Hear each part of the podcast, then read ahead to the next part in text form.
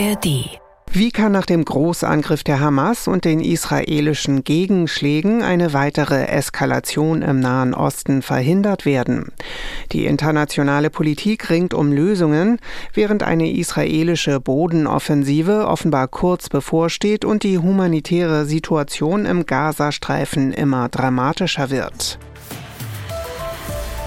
Das ist unser Thema jetzt und damit herzlich willkommen zum Standpunkte-Podcast von NDR Info mit Meinungen aus verschiedenen Medien. Heute ist Montag, der 16. Oktober und ich bin Marei Beermann. Die Berliner Morgenpost meint, die Hamas treibe mit ihrem Verhalten in dem Konflikt ihr zynisches Spiel auf die Spitze. Sie errichtet Betonbarrikaden auf den Fluchtkorridoren im Gazastreifen. Die Hamas erhöht so das Risiko, dass die eigene Bevölkerung Opfer der israelischen Luftangriffe wird, um dann die Schuld auf die Regierung in Jerusalem zu schieben. In diese Falle dürfen die israelischen Streitkräfte nicht tappen. Die Hannoversche Allgemeine Zeitung beleuchtet die Strukturen der Terrororganisation.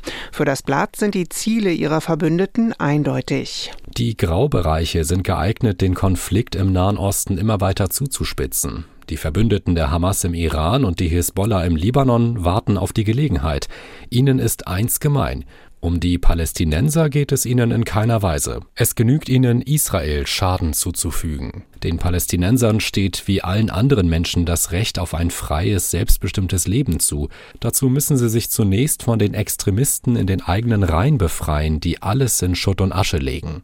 Von der Hannoverschen Allgemeinen Zeitung zum Podcast von Zeit Online. Deren sicherheitspolitischer Korrespondent Hauke Friedrichs hält die Hamas rein militärisch für kaum zu besiegen. Sicherlich ist die israelische Armee in der Lage, den Gazastreifen einzunehmen. Damit hat sie aber nicht die Hamas äh, tatsächlich besiegt. Die Ideologie lebt weiter. Es sind jede Menge Hamas-Anhänger im Ausland. Es sind aber auch wichtige Anführer der Hamas im Ausland. Wir wissen, dass der Iran diese Terrorgruppe sehr stark unterstützt. Es gibt weitere Gruppen in der Region, die die Hamas unterstützen, wie die Hisbollah. Also es ist nicht möglich, jetzt nur, indem man den Gazastreifen einnimmt, und das ist schwer genug, zu sagen, jetzt haben wir sozusagen sozusagen den Terror besiegt. Sicherheit für Israel wird es damit nicht geben, auch wenn die Hamas geschwächt ist. Es wird sicherlich leider weitere Anschläge auch geben. Meint Hauke Friedrichs, sicherheitspolitischer Korrespondent von Zeit Online. Die Frankfurter Allgemeine Zeitung schaut auf die pro-palästinensischen Demonstrationen in Deutschland und meint, die Regierung müsse eine Null-Toleranz-Politik fahren, wenn bestimmte Grenzen überschritten werden. Die Unterstützung für die Palästinenser und ihr Recht auf Selbstbestimmung haben in Deutschland und Europa Tradition. Und es gibt auch keinen Grund, von einem Einsatz für Menschen- und Volksgruppenrechte von Meinungs- und Versammlungsfreiheit abzurücken. Diese Rechte gelten für alle im Rahmen der allgemeinen Regeln. Aber wer anderen das Existenzrecht abspricht und zu Gewalt aufruft, muss in die Schranken gewiesen werden. Er sollte gar nicht einwandern, jedenfalls nicht bleiben dürfen. Wer frühzeitig wirksame Kontrollen über die Grenzen und damit auch über Zusammensetzung und Zusammenhalt forderte, muss sich spätestens jetzt bestätigt sehen. Dabei geht es nicht nur um Zahlen, sondern auch darum, wer genau kommt und was er mitbringt. Kriege in anderen Regionen sollten nicht nach Deutschland geholt werden. Die Süddeutsche Zeitung wirft einen Blick auf die innenpolitische Situation in Israel. Sie kommt zu dem Schluss, der Machterhaltungstrieb von Ministerpräsident Netanyahu habe das Land radikalisiert und geschwächt. Israels größte politische Angreifbarkeit besteht darin, in der innenpolitischen Radikalisierungsphase der vergangenen Jahre die Rechte der Palästinenser zerrieben und von der Agenda genommen zu haben. Netanyahus Machterhaltungstrieb hat Siedler- und Extremisteninteressen gefährlich aufgebläht, das Land radikalisiert und damit angreifbar gemacht. Der innenpolitische Zustand des Landes wird jetzt gespiegelt und verstärkt durch die Bedrohung von außen.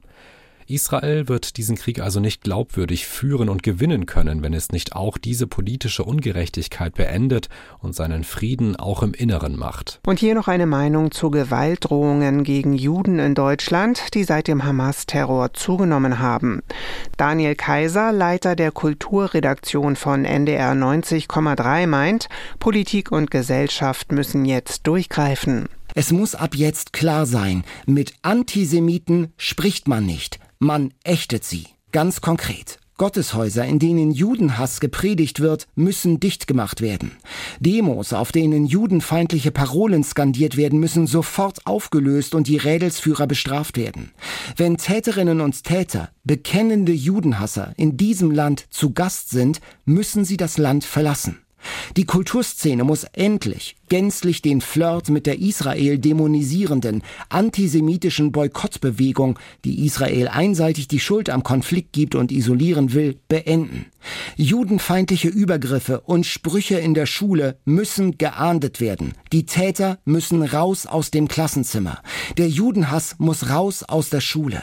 Wenn uns das jetzt nicht gelingt, wenn wir das jetzt wieder nicht ernst nehmen und handeln, dann können wir uns die nie wieder Sonntagsreden zum nächsten 9. November und am Holocaust-Gedenktag wirklich sparen.